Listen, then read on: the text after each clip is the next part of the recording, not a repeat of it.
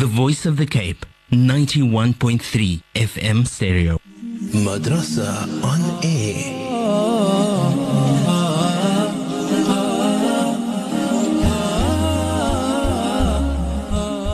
Assalamu alaikum wa rahmatullahi wa barakatuh and welcome to yet another edition of your program Madrasa on Air. Not the Hajj edition but Developing Islam in Me. However, I'm your host Yasmina Peterson along with special guest in studio, none other than Sheikh Ebrahim Abrahams. And this is where I will be handing over to Sheikh to continue as to where we stopped yesterday, just a brief recap and then also to do the opening dua for us for the program inshallah. Sheikh Assalamu alaikum. Wa alaikum salam wa rahmatullahi wa barakatuh. Sheikh, how are you doing this afternoon? Fine, fine, alhamdulillah. We thank Allah for His favors. Alhamdulillah. And then, um, and how are you this morning? I'm Alhamdulillah, Sheikh. Alhamdulillah. بارك الله فيكم جزاك الخير. بسم الله الرحمن الرحيم. الحمد لله وحده والصلاة والسلام على من لا نبي بعد. ربي اشرح لي صدري ويسر لي أمري واحلل عقدة من لساني يفقه قولي. اللهم علمنا بما ينفعنا وانفعنا بما علمتنا وارزقنا علما يا ذا الجلال والإكرام. السلام عليكم ورحمة الله وبركاته. Alhamdulillah, all thanks and praise is due to Allah always and forever.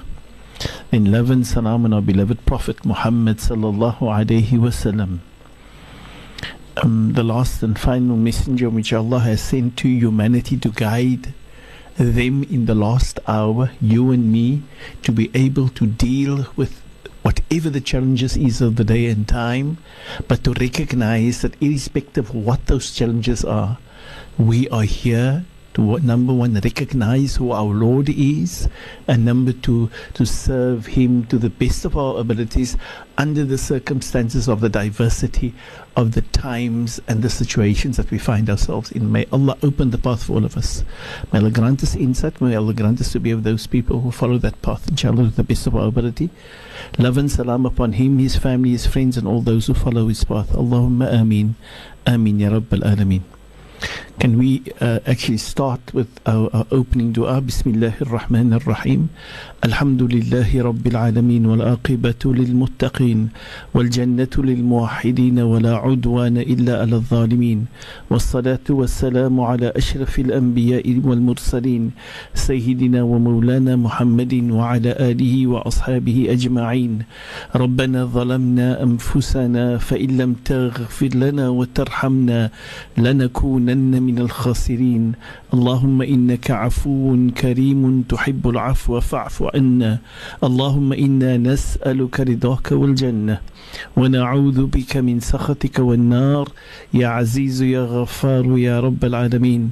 اللهم حبب إلينا الإيمان. وزينه في قلوبنا. وكره إلينا الكفر والفسوق والعصيان واجعلنا من الراشدين.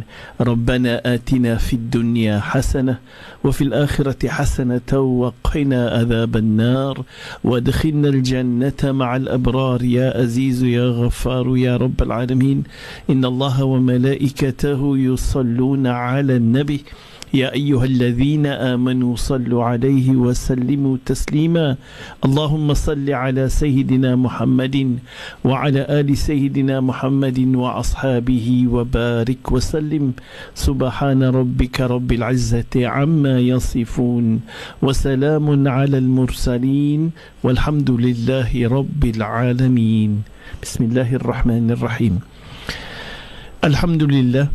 As for um, recapping onto the process of what we did yesterday, we started with a new program of knowing my Lord with a slight difference. Whereas we did, we said we did the knowing my Lord aspect of the of, of rububiyyah and uluhiyyah, and knowing my Lord as Rabb and knowing my Lord as Ilah from the side of all the other Anbiya as what they, or most of the other Anbiya, as what Allah wanted to guide us for what has happened to them, so that you and I can understand that we are living a deen no much different than all the other people who before us submitted to Allah.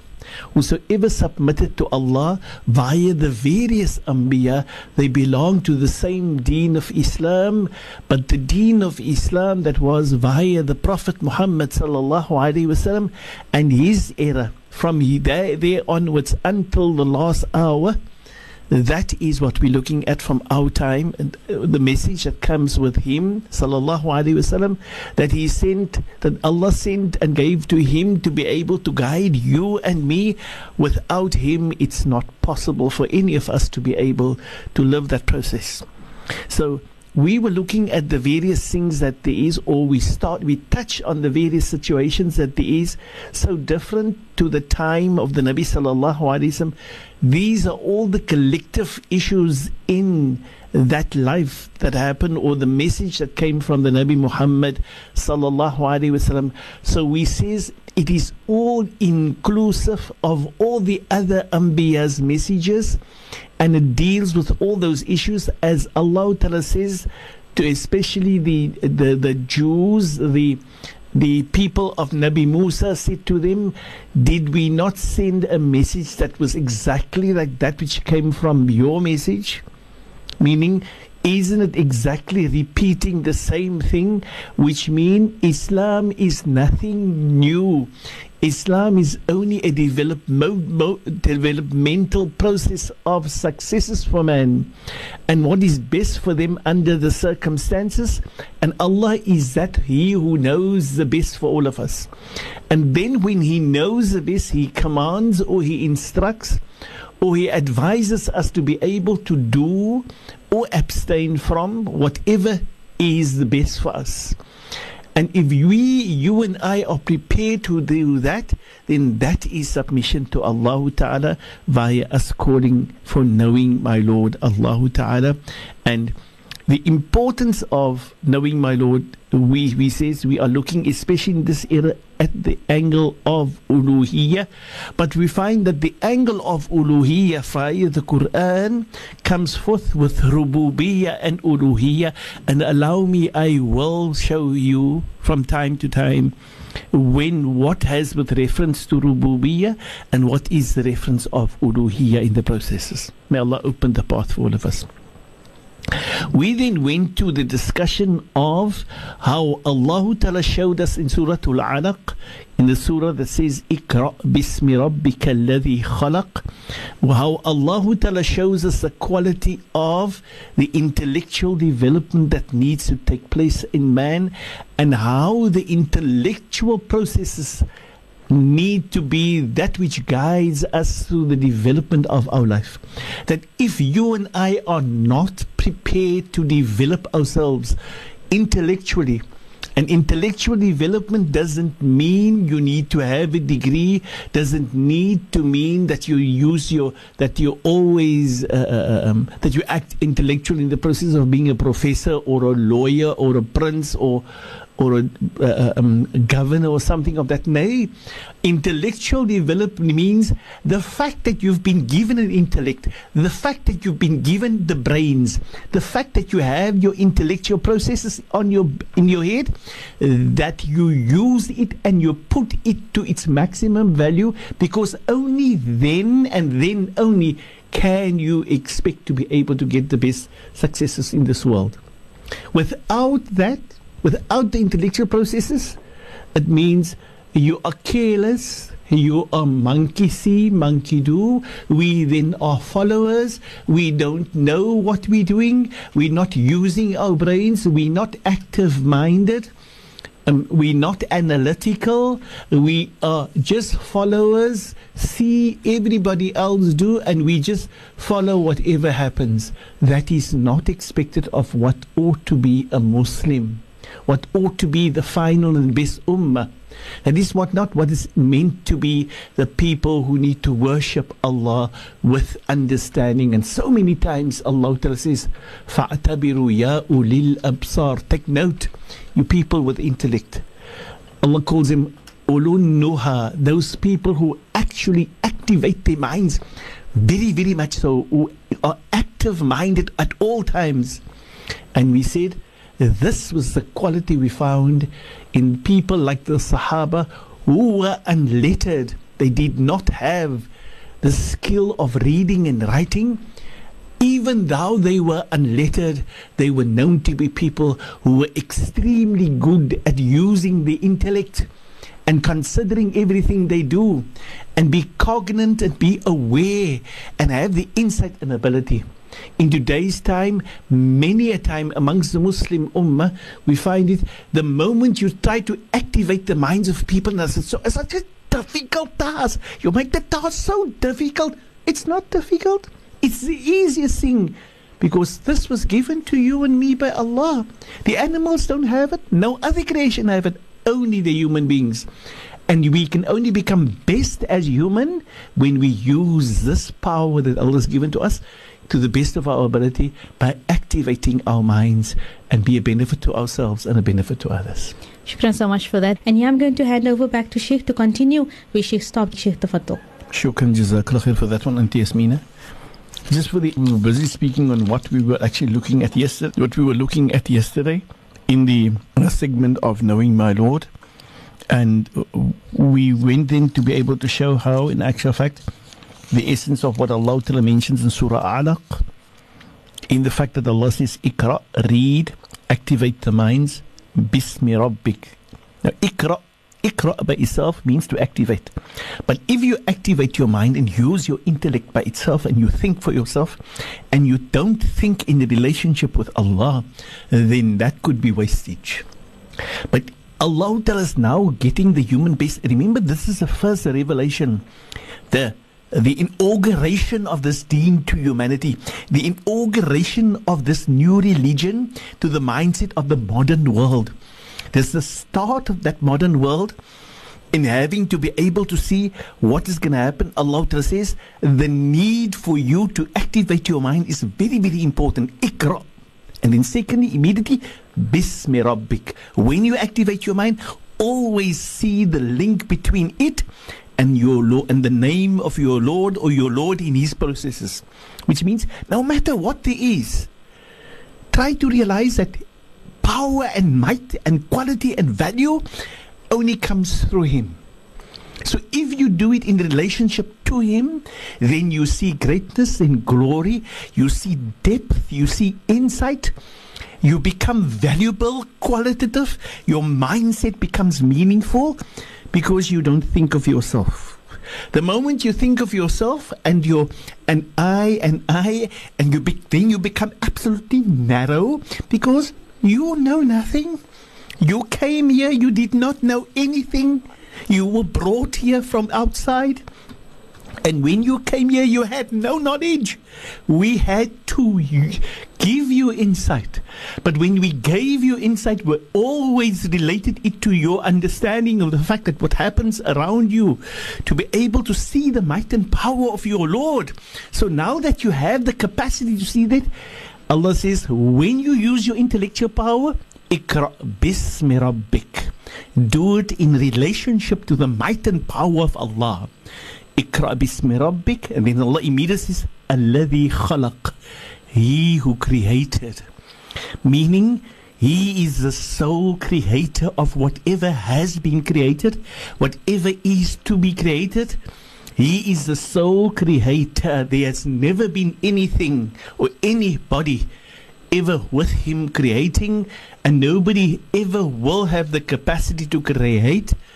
Man has the capacity to reproduce from what has been created, but man does not have the capacity to create, and that's what Allah says, Alladhi khalaq. Recognize that the, the, the quality and the ability of creating from nothing is belongs to Allah and Allah alone. And if you realize that that belongs to Allah, then you and I can try the, the, the, the, world of intellectual development, of sciences and of knowledge, and of have all tried to be able to come up with things, only proving to themselves that the issue of creation is not a possibility for the human race. It doesn't belong to us. We can reproduce. Meaning, we go to the creation, we try to understand it, and then we use our limited insight, our limited knowledge, our limited capacity and abilities, and we come up with things. In the process, we do pos- we get positive things and we only get that which Allah has allowed us to develop with. And in the process, we also make so many errors and so many faults. And that does not belong to our Lord Allah. So the issue of creation is not making errors and faults. It creates immediately from nothing. And when it comes to its being, it has the greatest capacity. So when you and I under the impression that the human being has been created, and then it develops to stages where it is right now. Nay, from the very first moment that Allah created the human being, its creation is in total perfection to what it is right now. The fact that the human being from its beginning had two hands, had five fingers on every hand, had two arms, had a head with a brains in its capacity and the abilities that it has. And to the extent it had a heart, it had lungs, it had uh, uh, uh, the, the, the intestine, it had the, the belly, it had the, the, the, the, the, the um, with the, the, liver, the pancreas, the kidneys. Um, it, it, it had this, the excretion, the the excretion uh, organs. It had all those things. It had two feet. It had two two legs. It had on every foot. It had five toes, and everything was there specific to the point, and everything had purpose and reason. And only when you don't have it, you come to realize the greatness and the glory of Allah's might and power. That when we, the human being, had to do things, would never been able to create the human like Allah's created it. Subhanak. Then on the sides of that body, the head, there was a mouth, there was a nose, there was two eyes, and there was two ears. Ya Rabb, la hawla wa la quwwata illa billah. The total precision that all these gives, that brings about the quality called the human race. But long before, long, long, long before the creation of the human race, there has been the plant kingdom, kingdom, and there's been the animal kingdom, and they've also been there many, many years.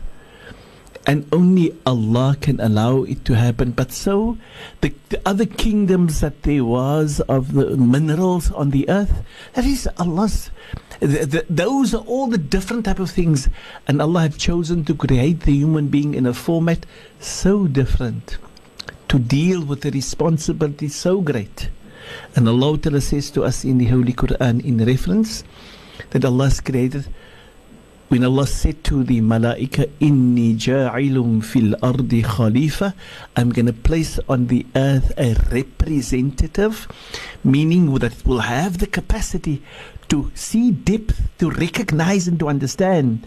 And Allah Ta'ala showed when Allah created the human being for the first time, right at the beginning, Allah gave him already from the beginning the intellectual might and power, the ability to identify things, and immediately see this thing must have a name, and He gave it a name. And subhanak la hawla wa la quwwata illa billah, when Allah Ta'ala says to Nabi Adam, and Allah, said to Nabi Adam to inform the malaika of each and every one of their names and the names of the things around him. The malaika was amazed at this creation. The human being, a different creation. They are different to the malaika. They are different to jinn. They are different to the animal kingdom. They are different to the plant kingdom. They are different to the minerals that there is in the earth. Subhanak.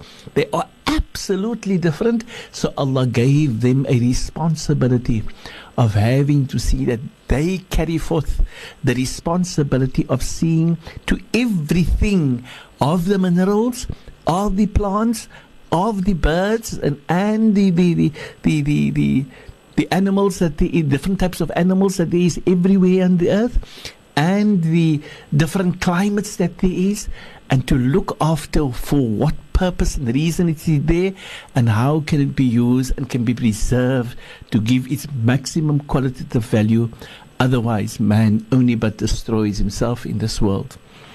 And thus Allah Ta'ala thereby then has granted man the opportunity to find Allah to recognize Allah and Allah Ta'ala says via our Nabi sallallahu alayhi wasallam كل مولود يولد على الفطرة Every child that will be born from the children of Nabi Adam will have the natural inclination of understanding and will immediately recognize there must be a Lord out there. There must be a Lord out there. يولد على الفطرة فطرة it will then depend on his parents his mom and his dad those who were given the, the responsibility to rear and nurture and direct him to either take him to successes in their understanding or to misguide and mislead him in the process. Na'udhu billah, may Allah protect all of us that we do not, that we are not misguided and thus not misled, but that we take to the responsibility and we see that we carry this responsibility further. So we've then indicated how Allah Ta'ala showed us through the process of language first and foremost, and I said language as to what Allah has given to the quality of the Arabian Peninsula, the people that was living in the desert, that was known to be a people that was illiterate or unlettered, yet had the capacity to protect their, their language, and through them having that great capacity of, of language, Allah Ta'ala then sent the Quran to them and gave this Quran a level that no other book ever had prior and no book until Yawm al-Qiyamah, irrespective of the development of man, will ever get to that level of language quality like the Quran. For Allah not only has given this to the Quran, but has stamped the language of the the the, the Arab the Arabian language has also stamped it with the quality of this Quran via also the insight and the knowledge and the depth and the wisdom of our Nabi Muhammad sallallahu alaihi wasallam who had the capacity when he speaks he says two words but you see the depth and the deep wisdom, wisdom when He chooses words to guide you and me and lead us to what is successful dunya and for akhirah. Beautiful Siddiba Sheikh Ebrahim. Ebrahim Sheikh Tafadno. Shukran jazakallah. الله خير um, and Yasmina, just before the break, we were looking at the verses Allah Ta'ala said, Ikra bismi rabbika alladhi khalaq, khalaq al-insana min alaq. Immediately Allah goes to a scientific statement, a a, a, a statement of the development of man and the creation of man. Allah says, الذي خل الذي خلق خلق الإنسان من علق. He's the, he's the sole creator, but amongst all his creation, he's created man from an uh, من علق, and علق refers to a sperm. سبحانك لا حول ولا قوة إلا بالله. Sorry for that one. So Allah goes immediately into the quality of science and the science and the depth of science and the knowledge and the depth of understanding. And subhanak, Allah Ta'ala tells us through this. خلق الإنسان من علق اقرأ وربك الأكرم Read, activate your mind, be active minded be analytical. Be that be people with insight and knowledge that that that that it's not a, a lot of uh, information that you've been fed with but the capacity to be able to use your own brains and make use of it and be of benefit to yourself and benefit to others by that ikra wa rabbukal akram thereby you will be able to give the honor and dignity that belongs to your lord which means if you want to be able to honor Allah, to praise Allah, to give reverence to Allah for His status, Allah says, Ikra. If you read, if you activate that mind, if you do the reference and research, if you do the research and for understanding and application, وَرَبُّكَ الْأَكْرَمِ You will then thereby give the honor to Allah that belongs to Him. And then Allah makes the statement, Ikra wa rabbuka al-akram alladhi allama bil qalam. Allah says, the one who teaches man via the pen. So Allah's indirectly saying to us that the pen and the use of the pen is the process of whereby Allah educates you and me. And it's been happening for ever since, from the time of the Nabi sallallahu alayhi wasallam, the capacity to to, to, to capture information, the capacity to be able to do research and to capture that information to do whatever research we do. Allah says the pen has that capacity where you and I get to understand. So it's then of understanding that every one of us who really wants to be Muslim, the need for the pen is an important aspect. The need for searching is an important aspect. The need for reading is an important aspect. But Allah tells us, Allama bil qalam, He teaches via the pen. Now, most probably we should just share here that the pen has been developing all the time. The pen has been developing all the time. When I say the pen, I'm referring to the different forms of using. When we used to write, we had different forms of writing. There has been the feather, and that we had the, the ink, and you put the feather into the ink and you write via that. There's been, which our forefathers and told, told us, the slate which they write on, and they had various type of chalk that they wrote on the slate and they got information shared. There's been the pen via the time of the Sahaba radiallahu anhum that is known to be the pen that you use of wood to be able to with with ink and you use to write and leave a message. But the issue of pen and information that needs to be used via the pen has been developing. So we had the fountain pen, we had the ink pen, we had the ball pen, we had the the, the, the different type of pens that there's been going. The most modern pen that you and I are using is what we call the uh, or, or, there's been the what we call the blackboards, and you had the chalk as a pen, and we were using the the whiteboards, and we had the koki as a pen, and we used the koki and the chalk and the crayons, and all these were all different forms of pens and it has developed to the modern day that we have what we call the uh, keyboard as the pen. And we're taking the keyboard to every little component that we have.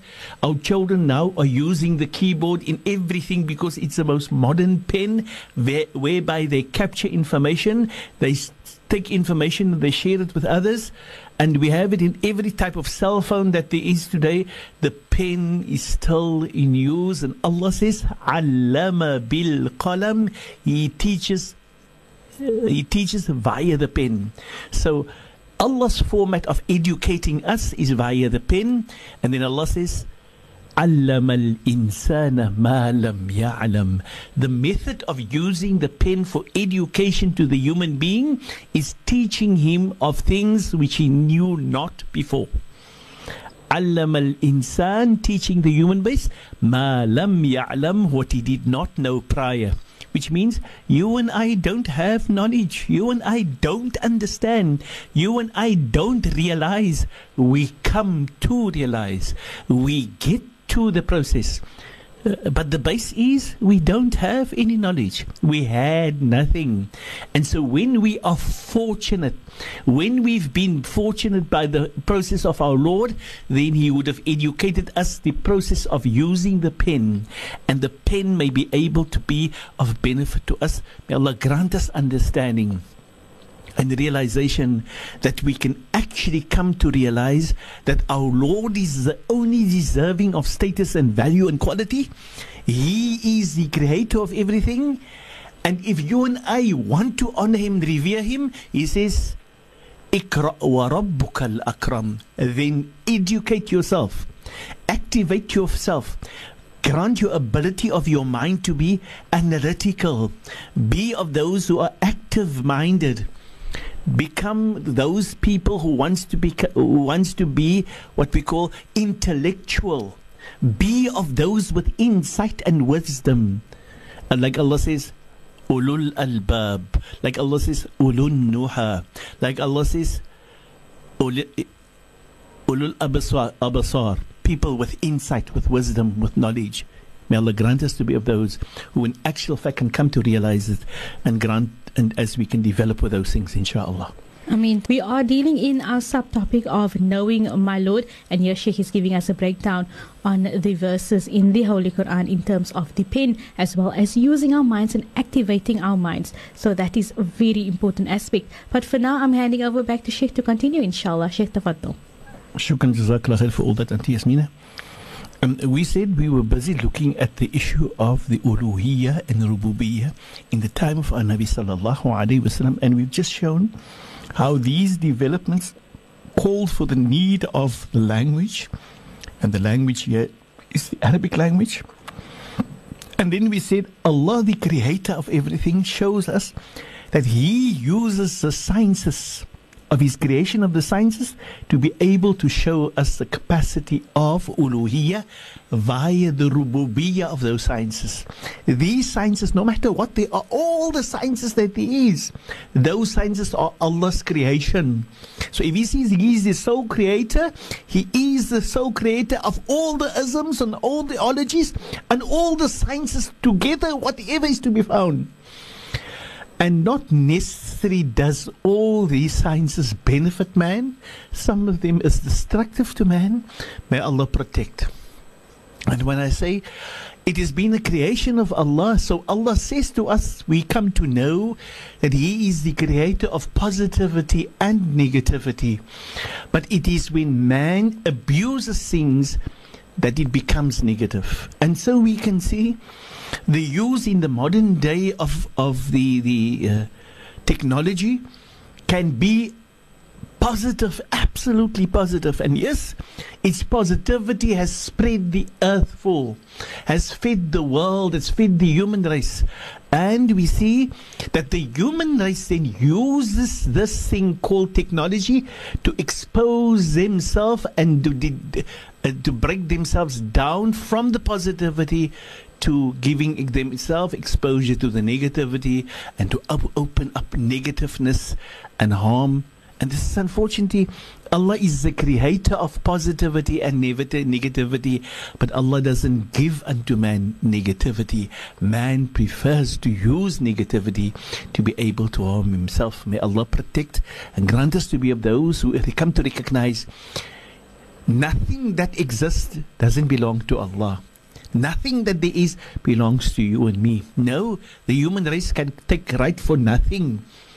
Allah has given the human race the capacity to think, the capacity to have the ability to draw conclusions, to have an, a wish and a will, we were granted these things from the powers of Allah, and without the power of Allah, we would not have been able to use this brain and would not have been able to be of those people to benefit ourselves and benefit the, the rest of humanity.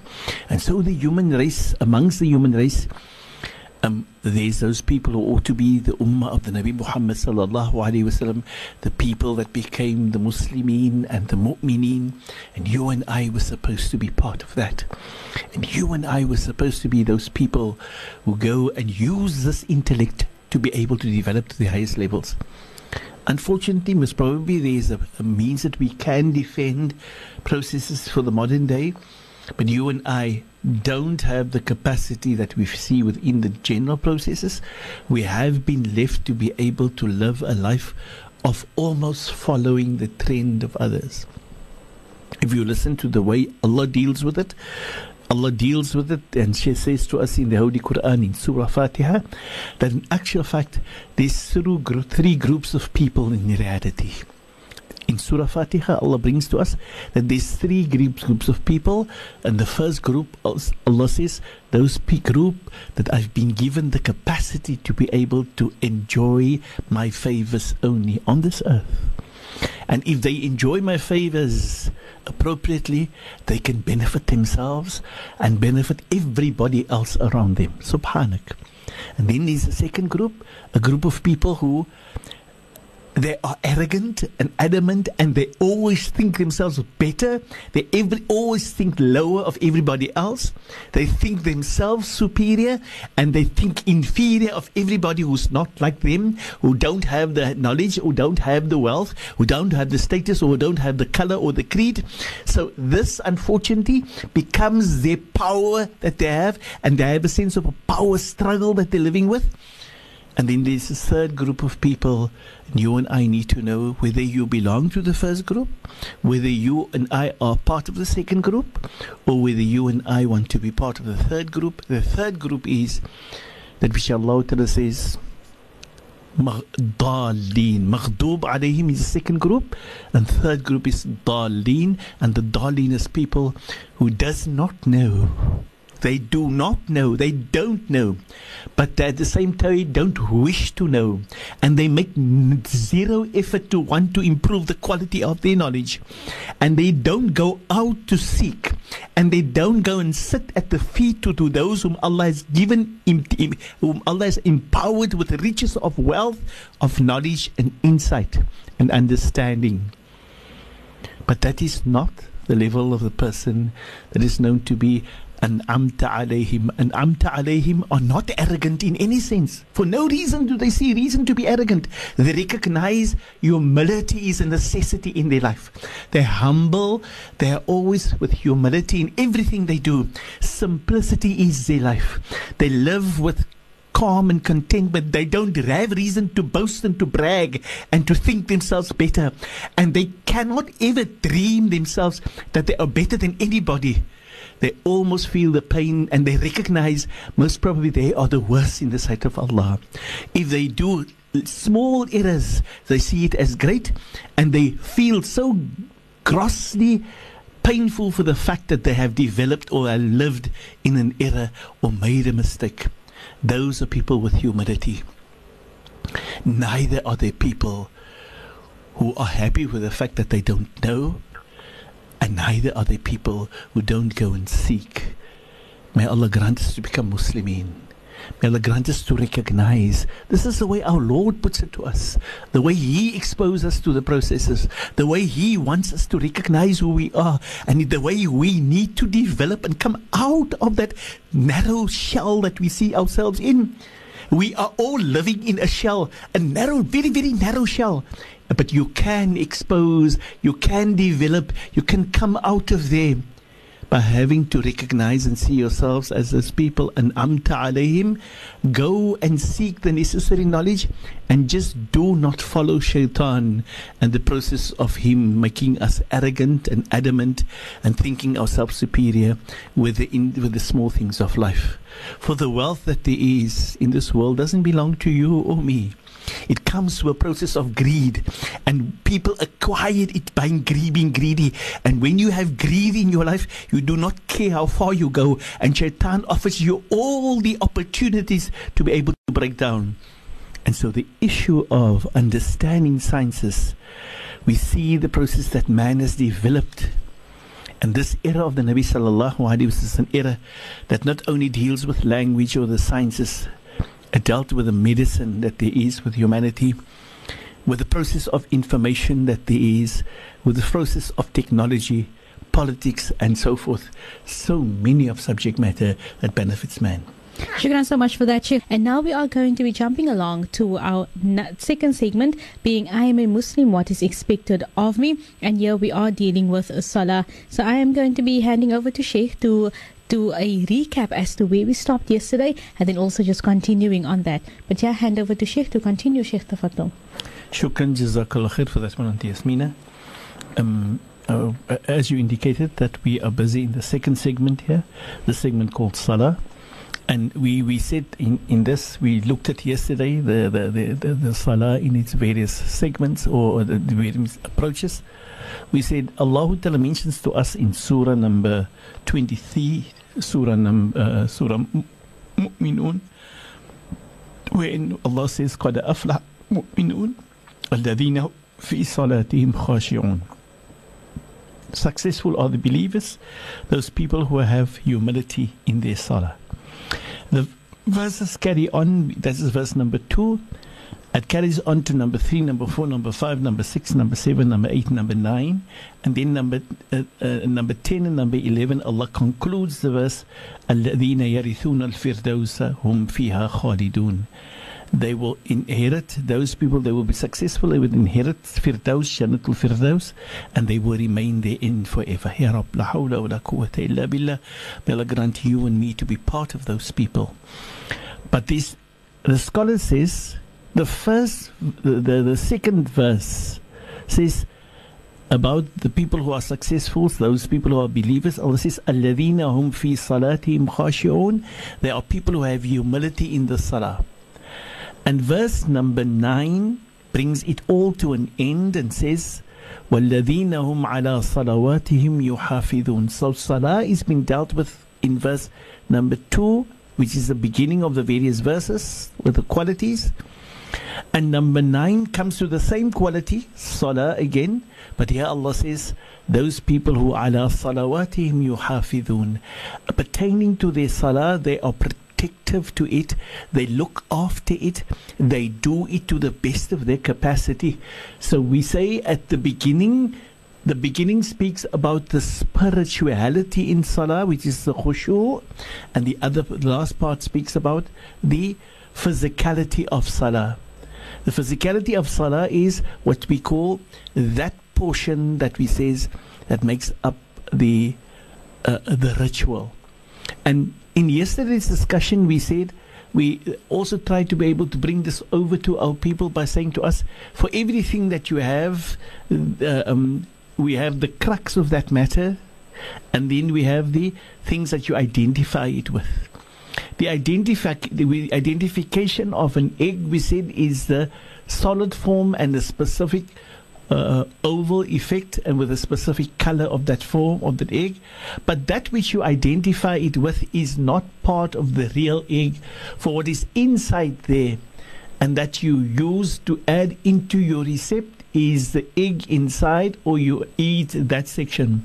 Now the same happened with, with you for that matter if you and I enjoy a banana it has this very specific uh, shape. It has a very specific taste. It has a very specific smell a very specific color that makes it so different that you I call that thing a banana. And if I say to you you eat the banana you take that off which you identify it with, and the in, the, pers- the portion that is the crux inside, we say that is it, and that section, the crux, is called the area that Allah calls the spiritual, the real thing, or what we call the the crux of the matter, right? And and, and, and, and, and, and, the khushu brings about the real process of salah. May Allah open the path for us. But at the same time, Allah wants us to understand that the khushu is no less important than the ritual itself, and the ritual is no less important than the khushu. They both are equally important, but you need to be able to understand both of them. You cannot just work with the ritual without the khushu, and you cannot just want to look at the khushu without the ritual. Thus, our Nabi sallallahu alayhi wasallam taught us, and we said this. And Nabi said to us, "Sallu kama ra'aytumuni usalli."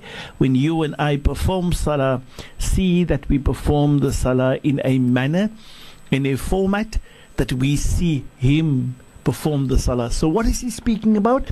He sallallahu alayhi wasallam is speaking about the ritual of salah. The not the crux of the matter, but whereby we identify it.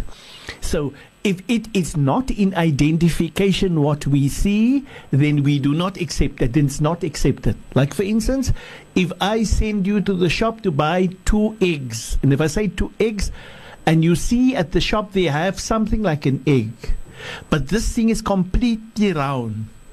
And this thing, its color is uh, pale, but it has got streaks on it, or marks on it, or color, different colorings on it. Would that be an egg of what we call a chicken egg? It's completely round. It is not oval. It is not uh, uh, uh, uh, uh the color of cream. It is slightly pale and it is so what do you say? This thing looks like an egg, but it's not the egg that we want. Isn't it so? The same happens. When you go out and you see something that is somewhat round, somewhat uh, uh, uh, uh um, it's somewhat round and somewhat oval in its format, and it looks green in color, um, but it's it's it's it's outside. It's not solid. It's, it's not hardish. It is more soft. Would you call that uh, avocado pear? So you you see the identification of all those things must be in place. If anything in the identification is not in place, immediately you say, "No, I doubt that whether that thing is that which I call it, or what it's called by." So the name is called by such a thing so that it must be with identification. The same happened with Salah, that Allah Ta'ala wants us to identify the salah of the Nabi Muhammad sallallahu alayhi wasallam and thereby see that you and I leave a mark with the identification of that salah of the Nabi in our salah so that it can also be called salah. For now, Sheikh, تفضل. Shukran jazakallah khair for that one, Yasmina. Just before we ended our, uh, uh, the, seg- the uh, session before this, we were busy dealing with the hadith of the Nabi sallallahu alayhi wasallam wherein he said, Sallu kama ra'aytumuni usalli. See that we, you and I perform our salah exactly like that. Now, people, this is such an important aspect of our life, right? Number one, what the Nabi sallallahu alayhi wasallam us understand, if you and I perform a salah so different to his, don't call it anything, don't call, call it what you want to, but it cannot be called salah. Um, there's also a very known hadith of the Nabi sallallahu alaihi wasallam, and I think I mentioned this prior. Of the Nabi sitting in the halqa was a Sahaba radiallahu anhum, and a Sahabi enters into the mosque, into the masjid, and then performed two rak'ats. And when he completed his salah, then he comes to the uh, halqa of the Nabi sallallahu alaihi wasallam, joins in there and greets. And the Nabi returned his greeting sallallahu alaihi wasallam to him and said to him, "Irji' fa innaka lam tusalli." Go back, stand up, go back, and perform that your salah that you did. Perform it over again. For what you did was anything other. You call it what you want to, but that cannot be called salah. That is my words, but the words of the Nabi is or the translation to those words is irji fasalli go back and perform the salah fa innaka lam tusalli for you did not perform salah I said you performed anything else or call it what you want to na'udhu billah but our Nabi sallallahu alayhi wasallam the Nabi of mercy says innaka lam tusalli now must probably here I would want to remind our people notice respect it's loving, it's caring, it's because I care for you, it's because I love you, it's because we come to realize you and I did not know better. We are taught, and we've either been taught the appropriate format and or we were not taught that. May Allah be merciful upon all our forefathers, all those who guided us prior. May Allah be merciful upon them and pardon them and forgive them. But let us recognize we did not get most probably the right, the right message from them, then we still have to go out there and seek the right message and apply the right message if we want to be called a people who's performing salah. For our Nabi sallallahu alayhi wasallam is our teacher. And Allah says, وَمَا أَرْسَلْنَاكَ إِلَّا رَحْمَةً لِلْعَالَمِينَ We send him as the mercy to all mankind. So the mercy is in his lifestyle, in his manner, in his format, and is his form. We do it then it will be accepted as salah. But if in the manner different to him, in a format somewhat different, in uh, uh, doing it otherwise, may Allah protect, we might not be seen as a person in the sight of Allah as having performed salah. So the knowledge of having to understand what the Nabi sallallahu alaihi wasallam did and how he did it is in the imperative. It's a fard. It's not a sunnah. The salah is a fard. So the knowledge of that salah, the information of understanding that salah, the information of application of that salah is a necessity. It's a fard. It's not a possibility. It's not a maybe. So if you did not seek it, you cannot call your action salah. You call it what you want. For this is what the Nabi says, فَإِنَّكَ لَمْ تُصَلِّ You did not perform salah. Most probably that is the weakest form of translation to what is meant in the hadith. May Allah protect. And I, I ask Maaf, and I'm not here to be able to pinpoint to anybody. I'm here pinpointing to myself and reminding myself of the importance and when you and I perform salah. So indirectly, the Nabi sallallahu alaihi wasallam wants us to, to know that each and every one of us we become when we grow up and we develop and especially when we become the age of mukallaf by then we should know the salah but by then also we become role models to everybody else to the younger generation to the new people in Islam, we become role models to them. And when you and I in publicly perform salah, everybody will look at us and would want to see in us a salah performed by the Nabi Muhammad sallallahu alaihi wasallam. For that is salah. If it is anything besides that, then you and I are giving a false impression to everybody else of what is salah, and we will be kept responsible because we were taught. We were given instructions. We were shown how. We were exposed to. We did not go and search it, and we did not apply it in accordance. And we will then be given the responsibility of having to mislead others because you and I did not do it properly. And this is such an important aspect of understanding that you and I, when we perform salah, it must be in accordance with the sunnah salah of the Nabi Muhammad sallallahu alaihi wasallam. Let me remind you, let me also reflect with you. What do you think is meant when he says, Sallallahu Alaihi Wasallam, Sallu kama ra'aytumuni usalli, perform your salah only in the way you see I perform my salah. What do we what what do you understand of that? What is it that you can what what depth do you see in there? Or do you think it's shallow or narrow or, or, or no, it's just May Allah open the path. May Allah grant us insight and wisdom and grant us to recognize Allah Ta'ala wants us to recognize Muhammad Sallallahu Alaihi Wasallam is our role model, is our teacher, is the only one who can guide us to become Muslim according and appropriately.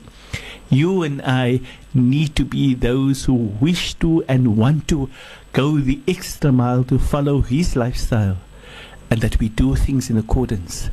For the quality of our life lies in salah and it is in the salah done by him Muhammad sallallahu alaihi wasallam and if the quality is less na'udhu billah then we are people who are happy with having what we say the cheap thing. Now I, I'm sorry that I got to say this but but this is what it is in our world today. Um, I give you a sweater that's an ordinary sweater with no stamps and no marks and no nothing on and you see the other sweater which has a badge on the sweater, it has a badge on the back, and it has a name on the sweater, and it says there Billabong or something like that, and you go mad with that because that is quality. But when it comes to ibadah, don't we want to have quality? Or are we happy with uh, anything cheap? Do we want our quality? Do we want the quality in the process? And this is what our Nabi sallallahu alaihi wasallam was sent to show us quality, and the highest quality, the best quality we get from Muhammad sallallahu alaihi wasallam. There is no quality to the quality equal to what Allah has sent Him with to guide us. With. And in the salah, we are busy at looking at the quality of that salah from the side of the khushu and from the side of the ritual or the what we call whereby we identify it from outside.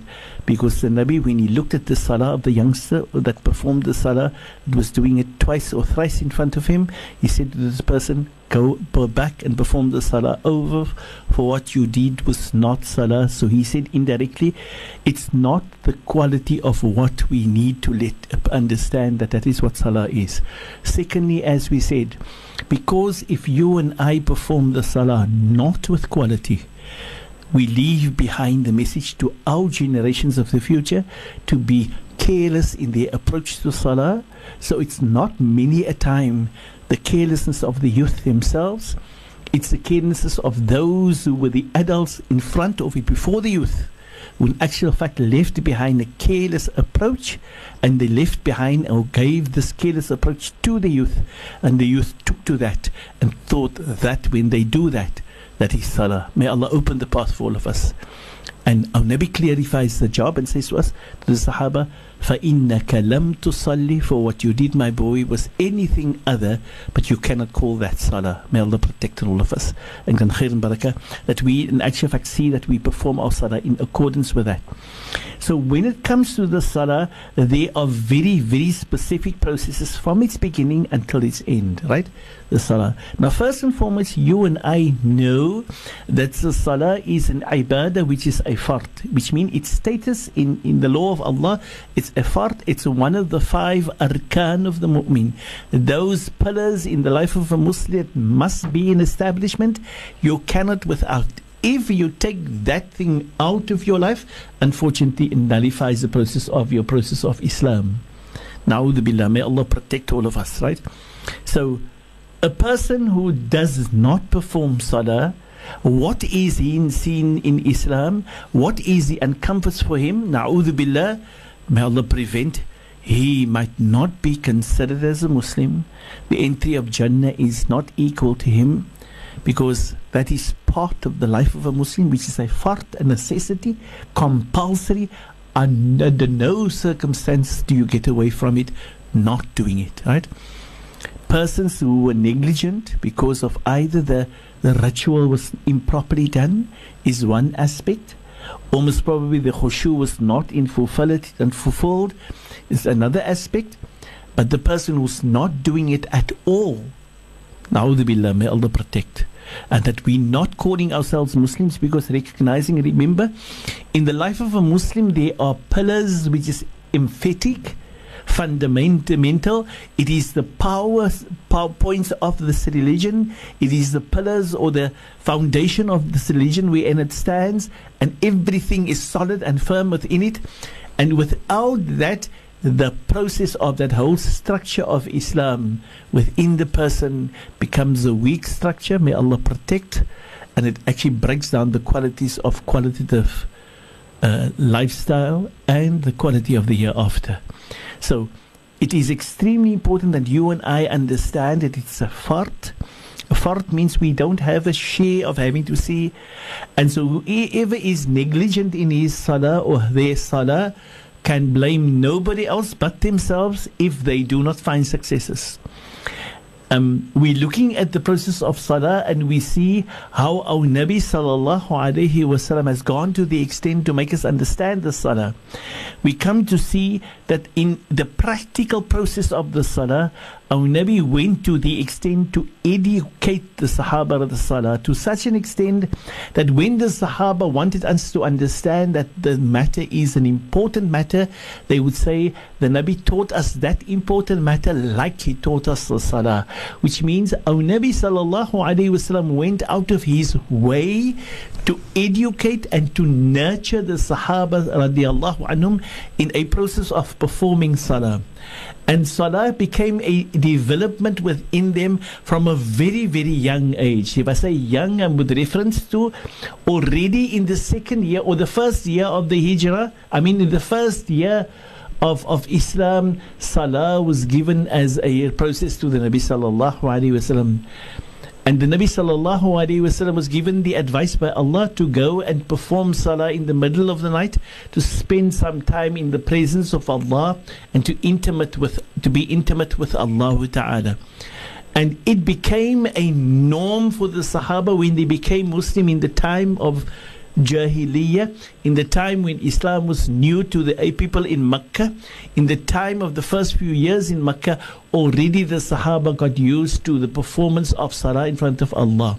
And they would at times perform Salah individually, and at times would perform Salah jama'atan in public, in, in, in, in gatherings of what is permissible for them to do at the time, they would do that. And if they could do it in jama'ah, they would do so. And if they could do it in, in individually, they would do so. Um, but that was the salah. Even though the fard part of salah, that when salah became fard, it only happened in the second year of the hijrah.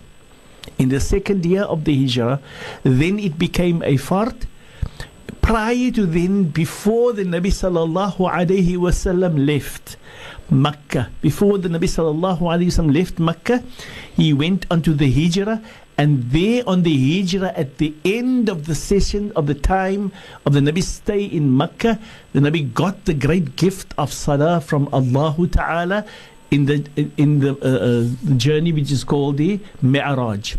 The gift of the occasion was that salah, and the purpose was to be able to allow man to become, to develop with salah.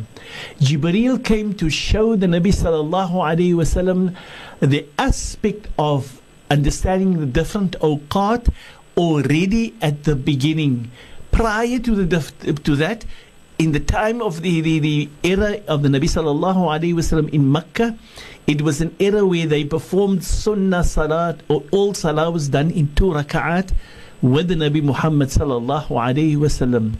Be that in the night or the day, be that in public or private, be that individual or be that in jama'ah. But the salah in the different awqat of the salah came forth at the time at the time of the Hajj, at the time when the Nabi sallallahu alaihi went onto the Mi'raj and came back from the Mi'raj, the time of the Mi'raj he was granted the great gift of the Salah. So Salah becomes a gift from Allah to humanity with all its details in it it's the its exposure and understanding the depth thereof and the, what it needs to look at and the different awqat thereof was given by Jibreel to the Nabi sallallahu alaihi wasallam on the day thereafter, which means the night the Nabi sallallahu alaihi wasallam went onto the Mi'raj. The next day, Jibreel came to the Nabi sallallahu alaihi wasallam, and the Nabi says he came to me for Dhuhr. And then he came again for Asr. And then he came again for Maghrib. And then he came again for Isha. And then he came again for Fajr. And the next day he came to me for Dhuhr at the end of the waqt of Dhuhr.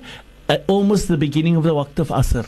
And then he came to me for the waqt of Asr at the end of the waqt of Asr, almost and not far from the waqt of Maghrib.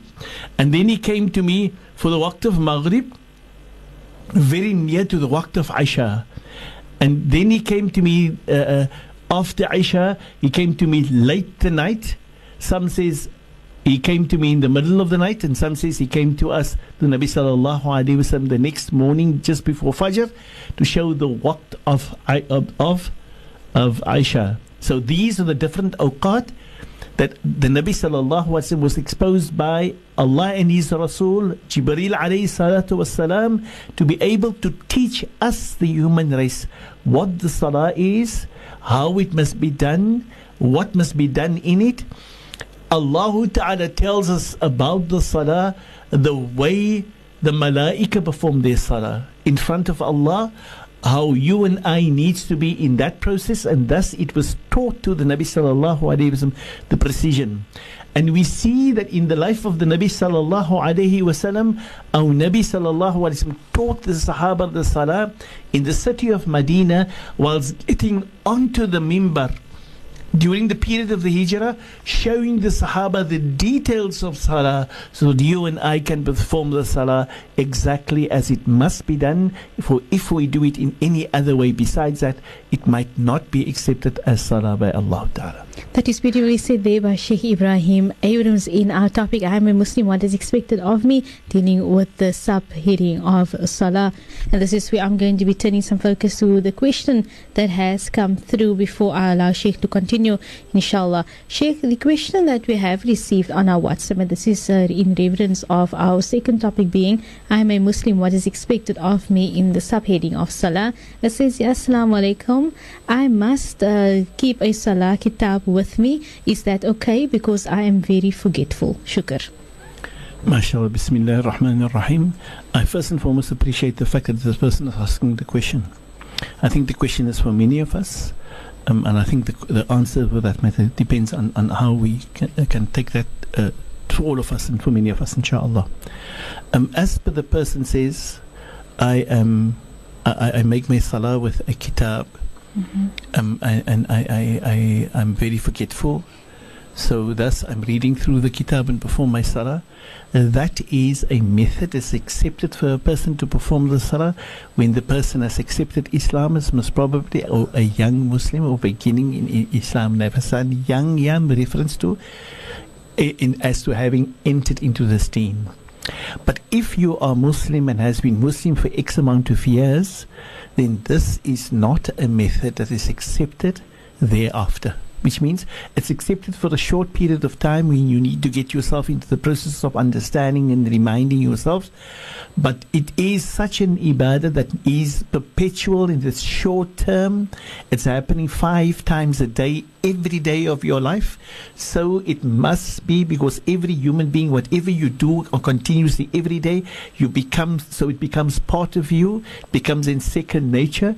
You probably don't simply just every time forget. And if you're an elderly person which accepted Islam yesterday, then that is accepted from your side, but it's not accepted generally to the normal person who is not who's not of old age, right? Um, and so every Muslim must be able to see that by nature he has the zest, desire, and the wish and the will to grow, and he wants to qualify, and he wants to be better, and he wants to be able to see that he does everything for Allah's sake in the best format given to him by the Nabi Muhammad sallallahu alaihi wasallam, and thus he does it in such a way that he seeks the knowledge with guidance of those who have the knowledge and guide him. It's easy to say I'm doing it from the book, but the book doesn't give you everything. In the words of the Nabi Muhammad sallallahu alaihi wasallam, he says, if you don't have a teacher, if you don't have a physical human teacher who has the capacity and the knowledge and the understanding and the obedience to Allah, then probably shaitan becomes your teacher. This is not me. This is our Nabi, the Nabi of mercy, who says this because he wants us to realize I must have the zest, the desire, the wish, the intention, the purity to want to be the Muslim that Allah and His Rasul wish for me to be.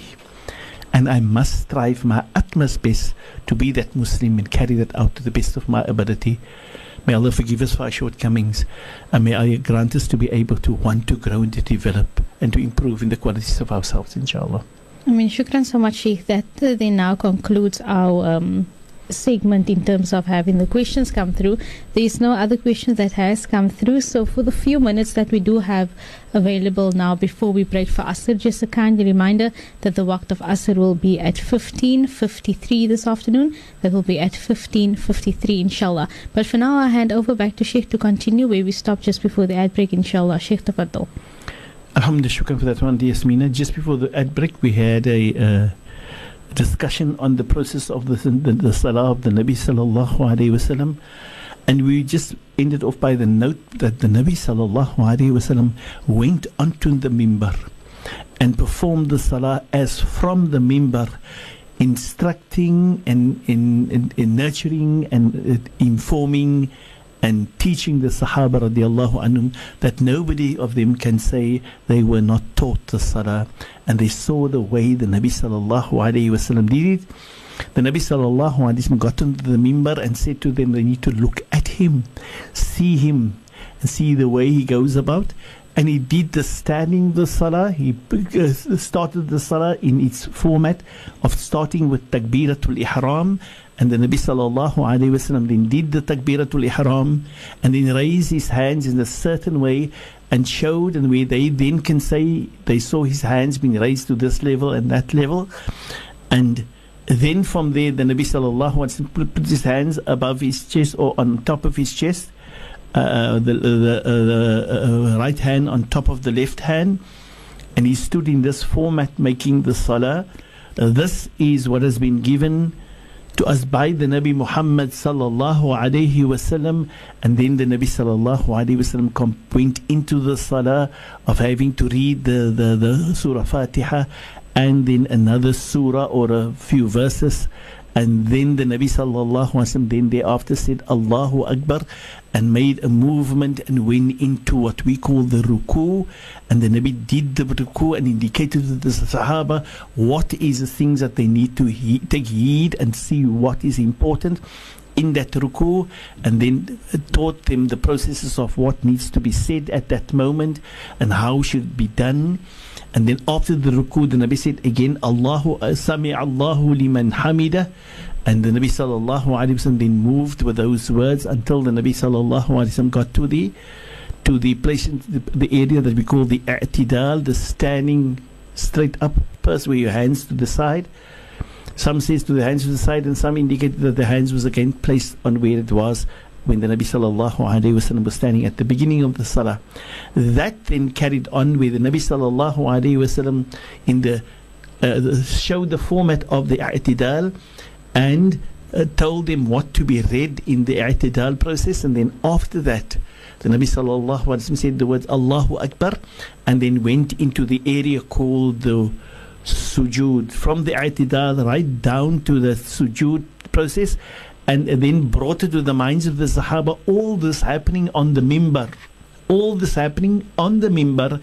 The Nabi sallallahu alaihi wasallam illustrating, educating, exposing the Sahaba radiallahu anhum so that they can have the true format of Salah and they could pass it over from generation to generation to generation that you and I can see and do the Salah in the pattern of the Nabi Muhammad sallallahu alaihi wasallam.